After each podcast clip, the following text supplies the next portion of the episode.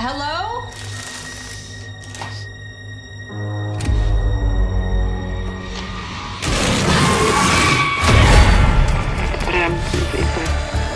What the hell was that? Everyone has a price to pay. Sacrifice must be made.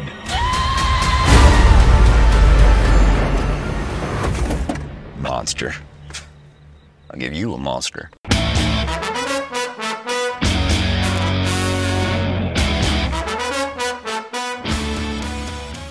Witamy bardzo serdecznie w kolejnym odcinku podcastu Radio SK. Dzisiaj mówi do Was Hubert Spandowski, czyli Mando. Jest ze mną Michał Rakowicz, Jerry. Witam Cię bardzo serdecznie, cześć. Cześć Mando, witam wszystkich. I dzisiaj rozprawiamy się z ostatnim odcinkiem serialu Creep Show.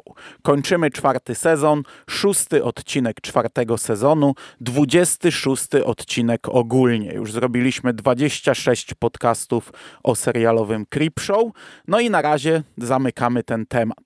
Także dzisiaj Pewnie będzie dosyć krótko o samym odcinku, bo on też nie jest długi. On ma 45 minut, a na koniec może tam dwa zdania jeszcze podsumowanie całego sezonu.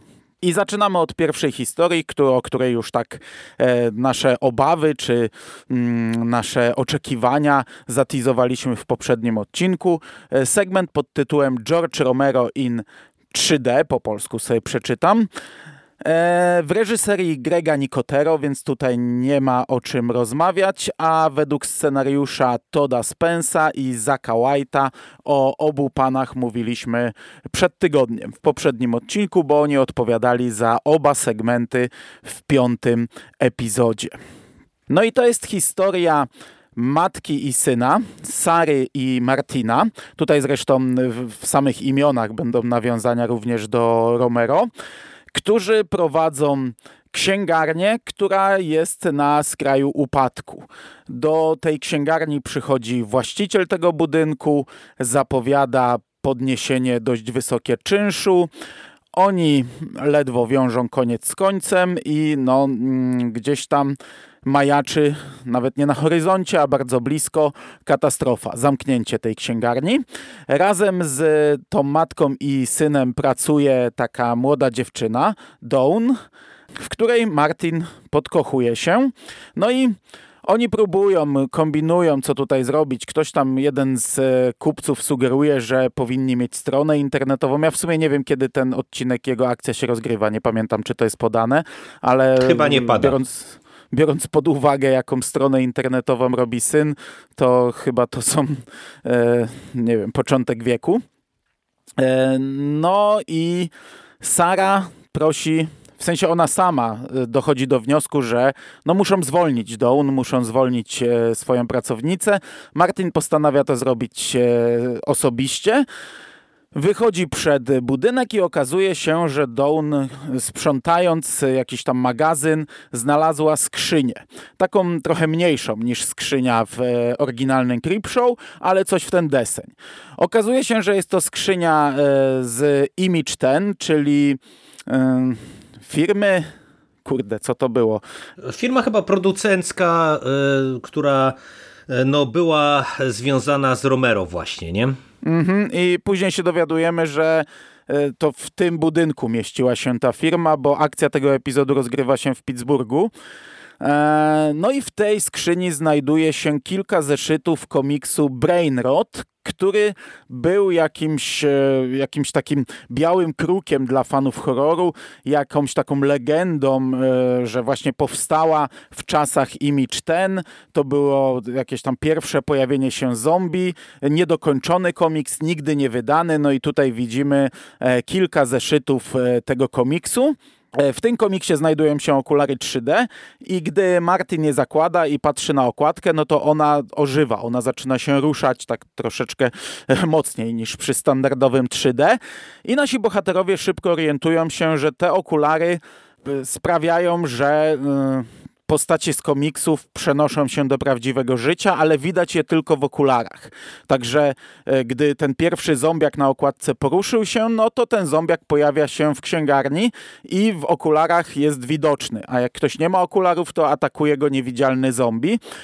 Sytuacja eskaluje coraz bardziej i w pewnym momencie Martin stwierdza, że potrzebna im pomoc, a jako, że na wewnętrznej okładce jednego z zeszytów jest czarno-biały George Romero, który zaprasza do tego świata, no to przywołują czarno-białego rysunkowego ojca żywych trupów, bo przecież jego wiedza jest nieograniczona na ten temat. Guli! Nie żywych trupów, tak, guli. Tak, tak, tak.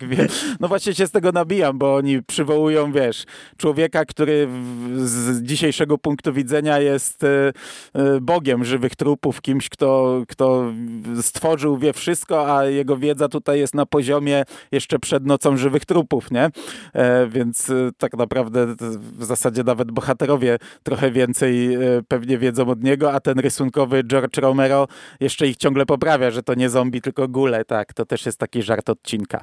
No i nasi bohaterowie rozprawiają się z zombiakami, ponosząc różne ofiary, no a do, na koniec mamy finał e, jak najbardziej creepshowowy, e, gdzie rozprawiamy się z właścicielem budynku.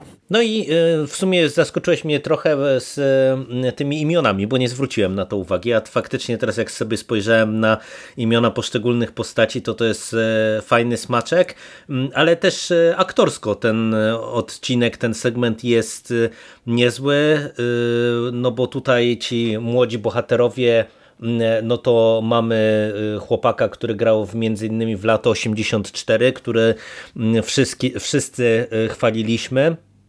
Mamy no. E, tę dziewczynę, w której on się podkochuje, która nawet ma kingowe nawiązanie, bo ona się pojawiła w to, z tego co widzę, tym z 2017 roku. Mm, e, tą Kairę Zagórski, czyli matkę, to ty powinieneś kojarzyć z Arrow. Ja nie wiem, kogo ona tam grała, e, ale też widzę, że trochę tych seriali na koncie ma i, i, i cała ta ekipa wypada fajnie aktorsko. Ale no tak jak ja mówiłem na koniec poprzedniego odcinka, ja trochę miałem obawy, jak zobaczyłem, że kolejne nawiązanie do e, no, ikonicznej horrorowej marki, ale na szczęście tutaj to wypada ponownie no bo nie wiem, i to nawiązanie do Martwego Zła w poprzednim sezonie i właśnie wcześniejsza zabawa z Nocą Żywych Trupów to były naprawdę bardzo dobre odcinki. Moim zdaniem ten segment też e, wypada fajnie. On jest e, dużo bardziej humorystyczny niż te dwa, które wcześniej wymieniłem, bo, bo jednak tego humoru e, jest e, sporo, ale on jest e, dobrze napisany, dobrze wyegzekwowany.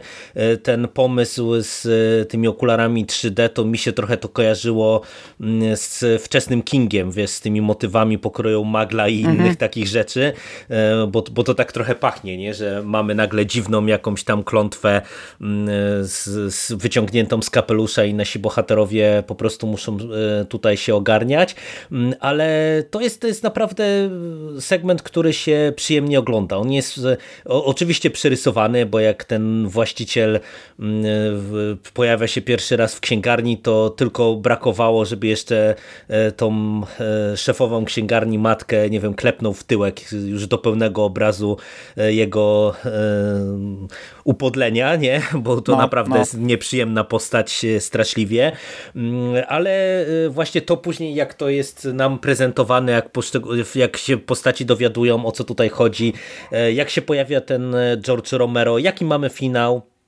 to to wszystko, te, te poszczególne takie e, kamienie milowe tego segmentu wypadają naprawdę dobrze, bo e, ten George Romero mnie zaskoczył, jak, e, że oni się na coś takiego decydują i to mogłoby być za dużo, a to naprawdę też jest i fajnie pomyślane wizualnie, bo on jest taki właśnie komiksowy, czarno-biały, naszkicowany, to, to nie jest postać po prostu przeniesiona mhm. do naszego życia, bo szczerze mówiąc, jak oni w pierwszej sekundzie to powiedzieli, ej, przywołajmy tego George'a Romero, to założyłem, że to tak się skończy, nie? że zaraz zobaczymy po prostu aktora w, w, w enturażu Romero, a tutaj sam ten motyw, że właśnie mamy tego komiksowego Romero jest bardzo fajny. Te zombiaki też wyglądają e, pociesznie i, i sympatycznie. W sumie to taki e, dla Nicotero łącznik nie? pomiędzy jego różnymi serialami, no bo no, jednak... nawet wykorzystał tu motyw z Dnia Żywych Trupów, chyba nie, z świtu, e, gdzie jeden z zombiaków e, miał ścięty czubek głowy przez śmigło helikoptera. tak, tak. A, a jeszcze wiesz, no, trochę też pije do Nicotero i jego The Walking Dead, nie? No bo jednak on tam mm -hmm. mocno był też przy tym zaangażowany. Także ja byłem zadowolony. To, to jest całkiem udany segment i, i wbrew moim obawom naprawdę się go przyjemnie oglądało. No i, i też samo wykorzystanie tego komiksu. To, to też jest coś, co mi się bardzo podoba, no bo mm, wszyscy lubimy takie artefakty związane właśnie z tymi ikonicznymi e, filmami, które gdzieś tam czasem wypływają. Mm, no i to jest e, mega fajny pomysł na taki gadżet, który e, no, mógłby powstać, nie? No bo przecież mamy Romero, twórcę pracującego poniekąd przy Creepshow, więc to w sumie jest tak sobie pomyślałem, że przecież no totalnie to mogłoby być coś, no, po co Romero by sięgnął na przykład na jakimś tam etapie swojej franczyzy i w sumie może sięgnął, a nie wiemy o tym, bo właśnie leży gdzieś zakopane w jakiejś skrzyni. No, ja ci powiem, że nie wiem, kogo grała ta Dawn w to, nie sprawdziłem tego, przy czym to już było 6 lat Gretę, temu. Gretę jakąś, to ja też nie kojarzę, co to była to za postać. Ona mi chyba z twarzy się kojarzy, przy czym, no kurczę, nie wiem ile ta aktorka ma lat, bo 6 lat temu to bym stawiał, że jakieś cameo dziecka zagrała, ale jak Gretę, to nie wiem, czy to nie była ta, która nękała Beverly w ubikacji. Yy, chyba tak, to, to chyba tak, bo ona właśnie jakąś taką bogatą dziewczynkę grała, też nie, nie wiem, mogłem czy sobie ona nie miała też grać w Lokentki którymś tym hulowym, bo tak mi coś świta, ale gdyby miała grać, to byłoby to podane na IMDB pewnie. E, dobra, nieważne. Ja się zgadzam. To jest zrobione fajnie ci, mm, e, ci bohaterowie... Co, wpadnę ci tylko w słowo, jest Lokentki, faktycznie, masz rację. Jest no, podane, 2017 no to dobra, to jest ona. No. Tak, to jest A to tutaj gra mega pozytywną postać, taką naprawdę fajną, e, zupełnie inną niż w to, bo to jest taka dziewczyna, którą naprawdę można polubić, do tego taka trochę wulgarna, e, ale taka e, miła, wulgarna do, do, do, w momentach, w których to wymaga, gdy pojawia się ten creep, na przykład ten creep, w sensie nie creep creep, tylko właściciel e, budynku. Tak, tak, tak. Te postaci są bardzo fajne. To już od początku jest zarysowane, że to są fani horroru. Oni tam gdzieś się umawiają na oglądanie e, The Night of Flesh Eaters, co też jest chyba połączeniem dwóch tytułów horrorowych, bo chyba taki film nie istnieje ale tu mogę głupoty gadać. Mm, ten Romero wskrzeszony, e, no ja też, ale ja przyznam, że ja się obawiałem, że pojawi się nagle aktor e, udający Romero, bo to by mi się chyba nie no, podobało. No, no, totalnie. No, a tu się pojawia taki nawet nie tyle komiksowy, bo to jest, no, no znaczy komiksowy, ale jeszcze to jest czarno-biała postać, tylko kontury są, więc on jest taki pogryzdany cały. On jest taki jak na kartce narysowany, wycięty i to fajnie wygląda, bo on wygląda jak Romero, tutaj gra go Sebastian Krun, który nie ma jakiejś tam wielkiego dorobku, on epizody w serialach e, grywał. I, i, i w tym momencie możemy uwierzyć, że to jest Romero. I to jest fajnie zagrane, bo oni wszyscy e, traktują go jak Boga. Tutaj zombiak atakuje już kogoś, a ten tutaj przed tym Romero to prawie nie klęknie, e, bo ma możliwość pogadania z nim, a sam Romero, tak jak mówię, no jest przeniesieniem postaci z trochę wcześniejszych czasów, więc jest taką trochę też, tutaj mamy takie komediowe sytuacje w rozmowach między nimi.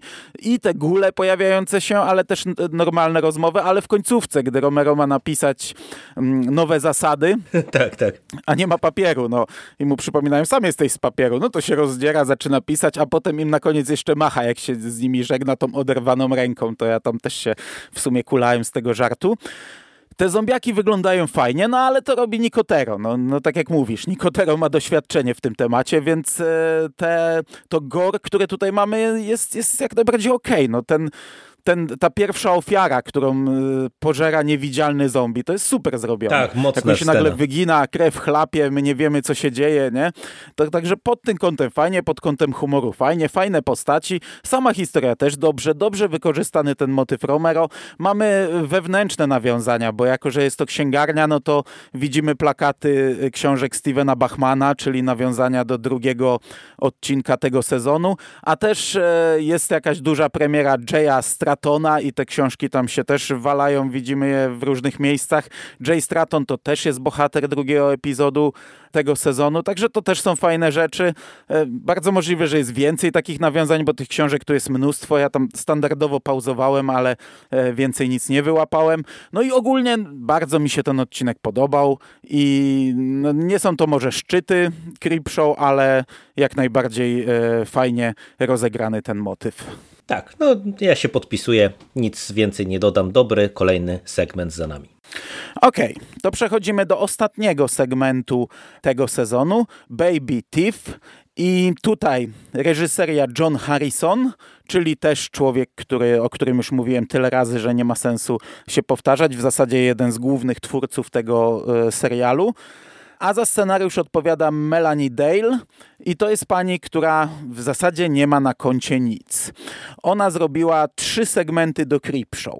E, napisała Twitterowanie z cyrku umarłych, czyli segment na podstawie Joe'ego Hilla w pierwszym e, specjalnym epizodzie e, animowanym i napisała w drugim sezonie segment e, Sibling Rivalry, nie wiem. E, to był ten chyba o tych wilkołakach, czy... Nie, to wampiry hmm. chyba były, z tego co pamiętam. No, no, no, no, no, ale to chyba było ok z tego co tak, pamiętam. Tak, mi się to podobało. No i teraz ten segment, czyli tak naprawdę na swoim koncie ma tylko Creepshow. Jak wejdziemy na IMDB, to ma jeden tytuł podany w swoim dorobku e, z podziałem na trzy segmenty więc y, debiutantka w zasadzie. E, a w zasadzie osoba, która nie pracuje w tym zawodzie, no bo to już kilka lat, a jedynie do Creepshow siada. Ja powiem, że miałem oczekiwania od tego odcinka, ale inne niż ostatecznie e, ten odcinek mi dostarczył. Ale to domyślam się, że po pierwszej scenie miałeś oczekiwania. Nawet nie tylko po pierwszej scenie, bo ja wiesz, zrobiłem wcześniej hurtowo grafiki do całego tego sezonu, więc już znałem tytuł tego segmentu. No i wybrałem na grafikę Creepa właśnie z planszy komiksowej sprzed tego segmentu, gdzie on e, jest u dentysty, gdzie Creep leży, siedzi sobie, ma połowę zębów e, wyrwanych, pluje krwią i tam widzimy gdzieś wiertło dentystyczne, więc no ja raczej oczekiwałem, że będziemy mieli makabrę pod tym kątem i no pełen obaw trochę do tego siadałem, no bo nie ukrywam nigdy, że nie przepadam, ale no myślałem, że będzie mnie wykręcał ten odcinek odcinek na wszystkie strony. Ostatecznie on jest trochę inny, bo...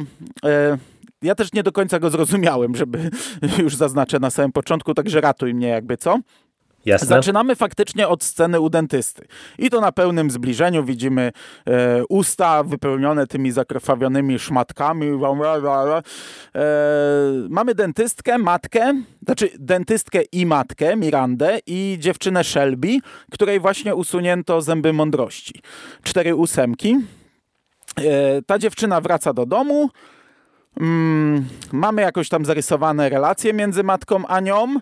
Widzimy, że w tym domu jest jakiś dziwny pokój, w którym są łóżeczko dziecięce, w ogóle cały pokój dziecięcy. Jeszcze jakoś tak jakby zapieczętowany, tam jakiś, jakiś symbol wisi nad drzwiami, który w pewnym momencie odczepia się i obraca. No i dowiadujemy się, że e, ta matka, no Coś jest z nią nie tak, bo trzyma wszystkie mleczne zęby Shelby w domu w szkatułeczce. Wszystko przechowała i o te cztery ósemki, o te cztery zęby mądrości też poprosiła panią dentystkę, na co ta no, zareagowała odpowiednio. Shelby ma przyjaciółkę, Kathleen, która przychodzi do niej i gdzieś tam od słowa do słowa ona opowiada, że te zęby tutaj gdzieś leżą, no i one postanawiają ich poszukać. A równolegle my widzimy, że w tym pokoju coś się dzieje. Ta skrzyneczka z zębami przewraca się, wysypują się z niej zęby, z szafy jakaś poświata yy, do, dochodzi, no i jakaś istota tam się jakby tworzy. E, ta istota jest e, makabryczna, to jest malutka zębowa wróżka, ale taka creepshowowa i to tak bardzo creepshowowa zębowa wróżka, przerażająca, zdeformowana, to jest tak jakby zdeformowane dziecko, te jej rączki to są takie, takie, takie kikuty, znaczy takie dłuższe niby macki, takie niezakończone dłońmi, tylko po prostu zakończone. Ona wchodzi w ubranko dziecięce Shelby, chyba ładuje sobie te wszystkie zęby w swoją Mhm. szczękę i robi sobie z nich uzębienie. No i ona atakuje kolejno te, te bohaterki w sposób też makabryczny.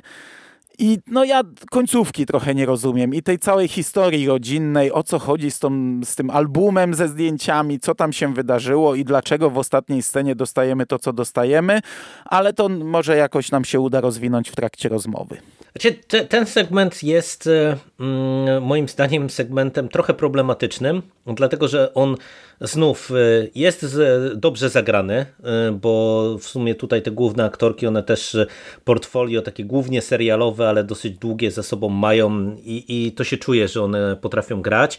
E, Ta ich relacja jest spoko zarysowana, bo to jest mm, taka nadopiekuńcza matka, przynajmniej tak nam się wydaje właśnie, że ona jest mocno nadopiekuńcza i zbuntowana nastolatka i też jej zbuntowana koleżanka, Mm, więc e, te relacje są e, pociągnięte grubą kreską, ale, ale to jest spoko, bo to takie powinno być akurat e, w krótkim segmencie, żebyśmy my od razu mieli ustawione jak to się wszystko prezentuje. Ta zębowa wróżka jest rewelacyjna, naprawdę. To jest, jest doskonały ten potworek, e, moim zdaniem. On jest tak fantastycznie zaprojektowany, pomyślany, że mm, mi się gęba e, cieszyła. E, Ale właśnie ten segment jest problematyczny z dwóch powodów. Raz, że on właśnie trochę daje inne oczekiwania, bo ja też mm, po tej pierwszej scenie, to, to pamiętam zresztą, że ci napisałem, że o, pewnie się ucieszyłeś na ten odcinek, bo właśnie obstawiałem, że tutaj będziemy mieli mm, te wątki cieszyłem de- się, tak. De- de- dentystyczne mm, dużo bardziej e, pociągnięte, a to idzie w innym kierunku. Ale właśnie ja mam problem taki, że ten odcinek jest trochę ja bym powiedział tak niechlujnie napisany, przez to to nie wszystko e, się spina i, i ma sens, bo ja mam i problem z tymi zębami już, bo e, e, czterech ósemek to się na pewno nie usuwa e, dzieciakowi nigdy w życiu jednocześnie, a poza tym m, chyba ósemki to już nie są liczone w ogóle jako zęby mleczne, więc, e, więc to też takie, to jest takie już niespójne.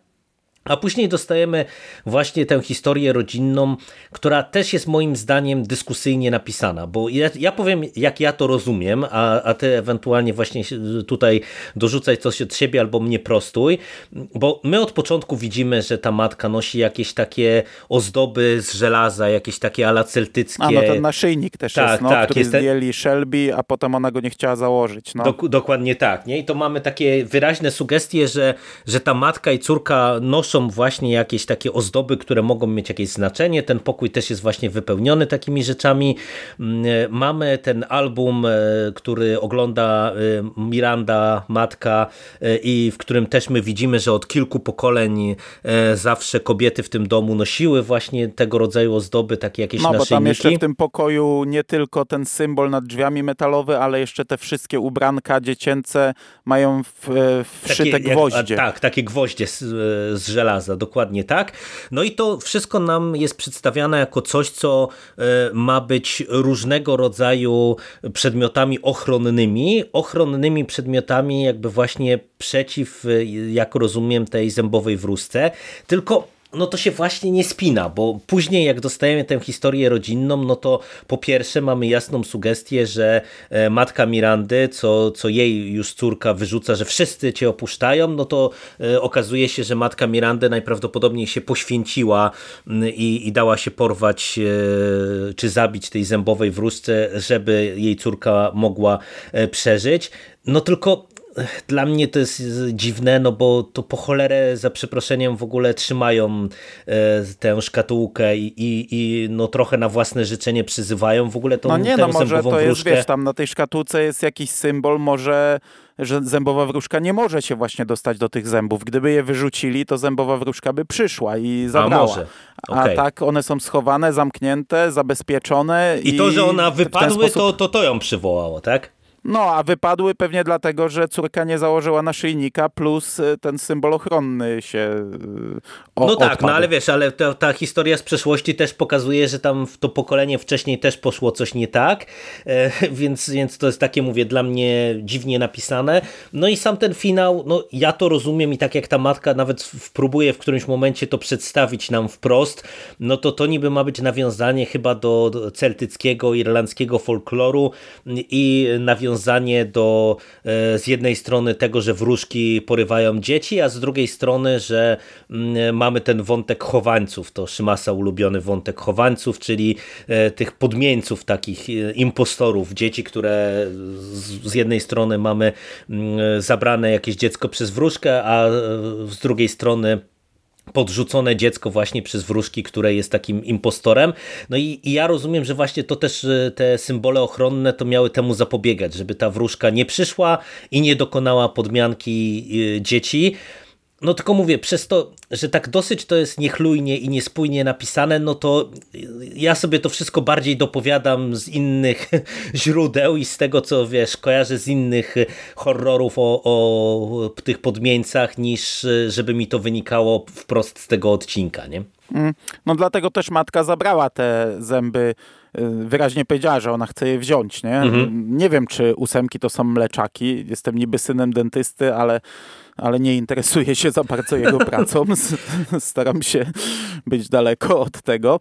No ale to są w sumie pierwsze zęby, pierwsze i ostatnie, więc pewnie można je tak liczyć. Dlatego je zabrała, bo gdyby zostały gdzieś tam w śmietniku e, u, w gabinecie dentystycznym, no to, tak, to przywołałyby zębuszkę, nie? więc one musiały być zamknięte, schowane, zabezpieczone. No, najwyraźniej tak w tej rodzinie jest.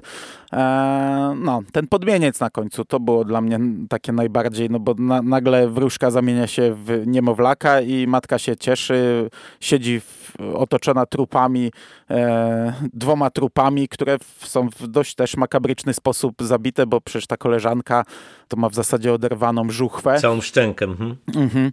E, no, ten dzieciak na koniec, no to ja tego, tego nie umiałem zinterpretować. No to mówię, to takie nawiązanie do tego irlandzkiego folkloru, no to to jest częsty tam motyw, e, to i w komiksach o Hellboyu to było i, i w tym impostorze w tym filmie też ten wątek się przewijał, więc no to po prostu jest nawiązanie do tego, ale ja totalnie się mm, zgadzam z tobą, bo to jest niejasno napisane, to nie jest wyjaśnione, wiesz, to, ta matka, no mówię, próbuje to opowiedzieć nam wprost z ekranu jako taka pani ekspozycja, mm, a i tak to jest takie właśnie niezrozumiałe, nie? Więc e, ja mam z tym odcinkiem problem, bo wiesz, e, sam ten pomysł, e, wykonanie tej wróżki, to gore, bo to gore jest super, naprawdę, no przecież te, te obydwie te śmierci w zasadzie, które tutaj dostajemy, one są mega mocne i one są w klimacie creepshowowym i to są elementy, które mi się bardzo podobają, ale właśnie no, no to, że to jest takie mętne i że to tak jedno z drugim mi się tak nie do końca spina, to, to takie trochę mi zostawia e, wątpliwości. O, tak bym to ujął. No, no ale tak czy siak ten segment jest i tak niezły. Jest niezły, no tak. bo zgadzamy się, ta zębuszka wygląda fantastycznie.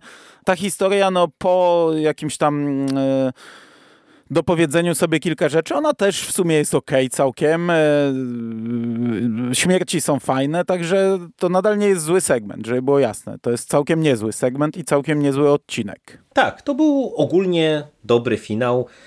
E, trochę przechodząc pewnie do podsumowania, no świetnego sezonu w mojej ocenie. No, no.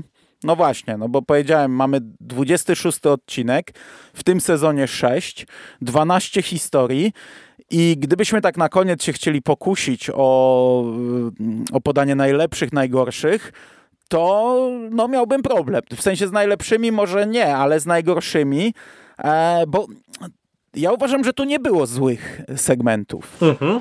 Jeśli miałbym wskazać najgorszy, to bym wskazał cheat code, ale to tylko dlatego, że to był totalnie niepasujący tutaj, bo sama historia nadal była niezła, tylko nie z tego serialu. Więc jeśli miałbym coś e, jednego wymienić, usunąć z tego sezonu, no to cheat code. A tak, inne z tej dolnej półki, no to nie wiem, może o tym, o tych posiłkach fancy.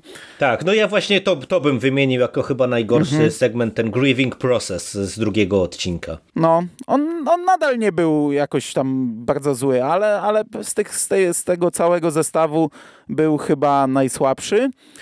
I nie wiem co więcej, no nie, nie będę na siłę. Natomiast jeśli miałbym y, dać swoje ulubione, to chyba byłoby to cały czas e, otwarcie. Tak, 20, 20 minutes, with, minutes with, with Cassandra. Cassandra. Mhm. mhm.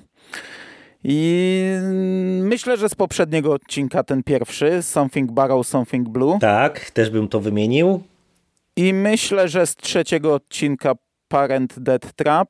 A to ja z trzeciego odcinka miałem akurat tu Grandmother's House We Go. No to też ja bym stawiał. No właśnie mówię, tutaj ja bym Mid de Balascos też, też pewnie I dał. też, właśnie to był czwarty na mojej liście. Mid de Balascos, okej. No, no i umówmy się, pozostałe to też są dobre rzeczy. No, mm, Znaczy wiesz to, ja, ja ci powiem, że ogólnie jak ja y, kończyłem ten szósty odcinek, to miałem taką refleksję, że my tak e, chwaliliśmy kolejne segmenty, chwaliliśmy właśnie nawet jak mieliśmy uwagi do, do poszczególnych odcinków, że mm, tutaj może trochę za mało Creepshow, tu może nam coś e, nie do końca pasowało, to y, ja mam takie przekonanie, bez odświeżania oczywiście, ale tak jak e, pamiętam wrażenia z tych poprzednich sezonów, że mamy do czynienia z najlepszym sezonem Creepshow.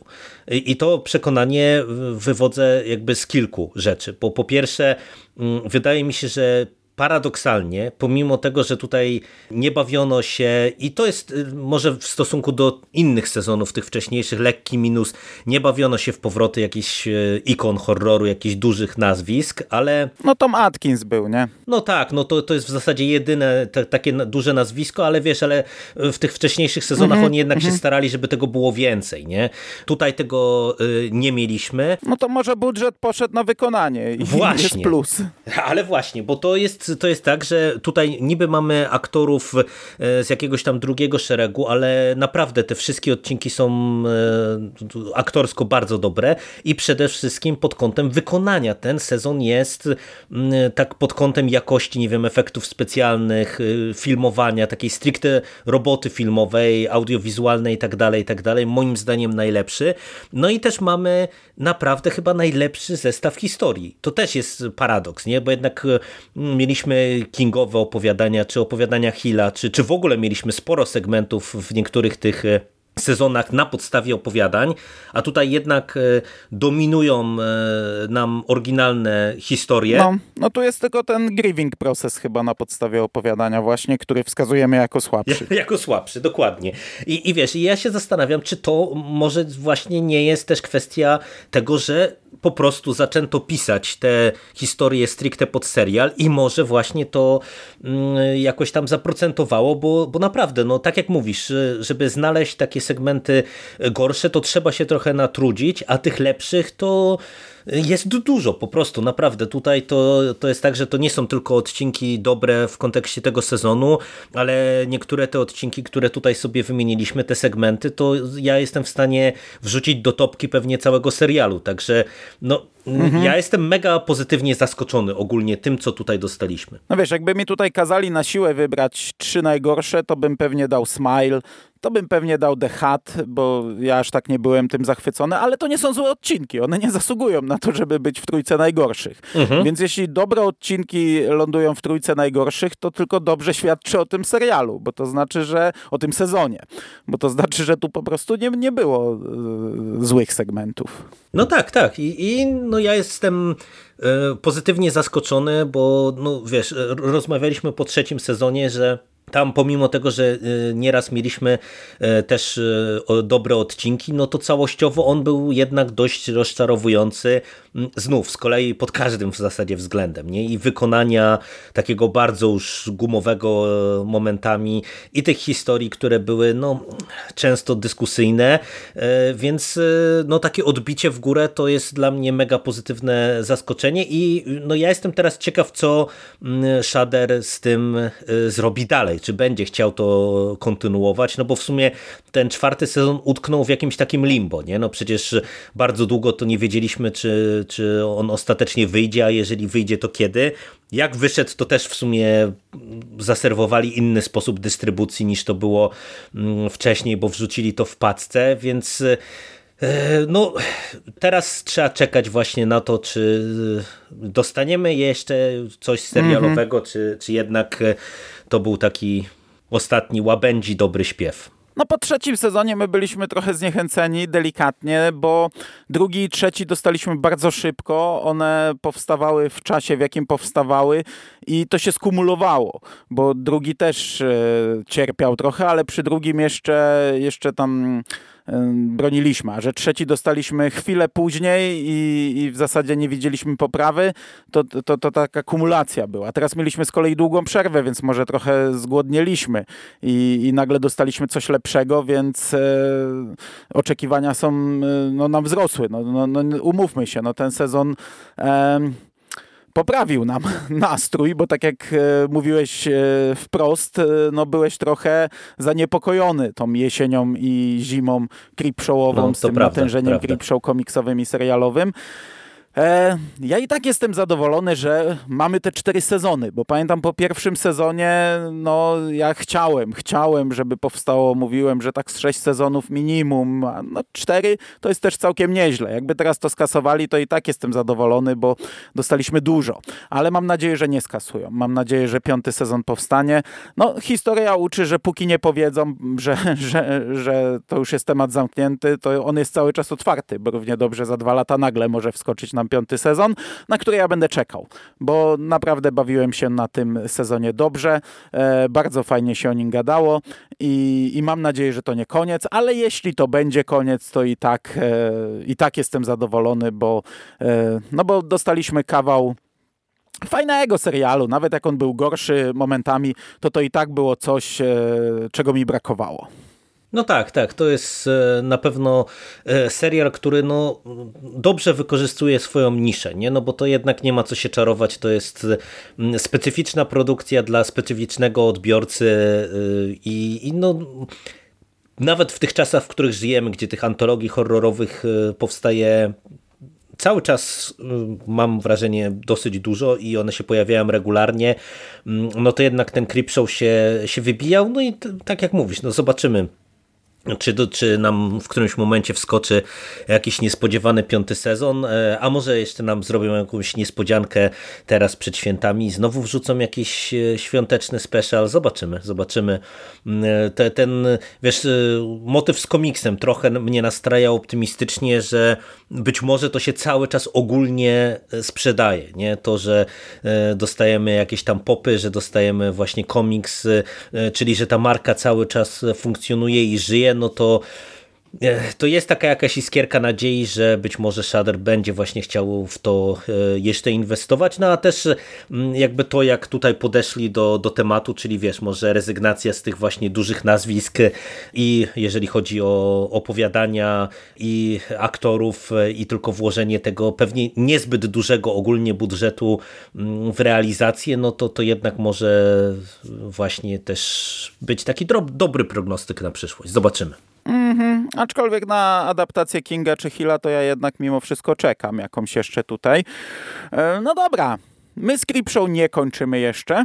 Serial już zamknięty, więc uspokoi się trochę w Radiu SK, ale w grudniu jeszcze dwa podcasty o komiksach, a od roku 2024 to już naprawdę będziemy e, wykańczać temat i to będą pojedyncze rzeczy e, na miesiąc. Także grudzień jeszcze będzie gruby pod tym kątem, ale to już się kończy.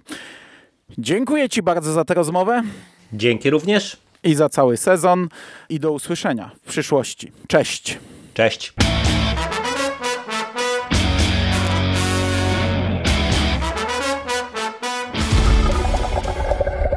Sleep tight, boys and girls, with the dead.